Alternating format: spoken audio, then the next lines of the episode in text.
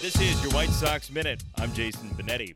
We've not spent much time in these minutes on Luis Robert, but we should probably take a few seconds because Luis Robert is tearing up the Advanced A Carolina League.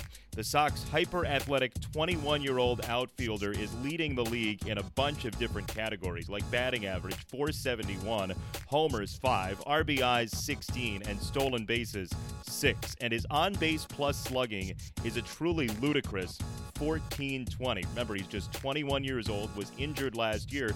And by the way, if you're wondering if there's a type of pitcher that can get him out better than another, he's hitting 500 against lefties and 444 against righties. Hey, calling all Illini alumni and fans. Join us May 2nd. Sox and Red Sox get this specially priced ticket package to get a co-branded Sox Illini jersey and the chance to watch BP before the gates open. Get your tickets at whitesox.com slash Illini.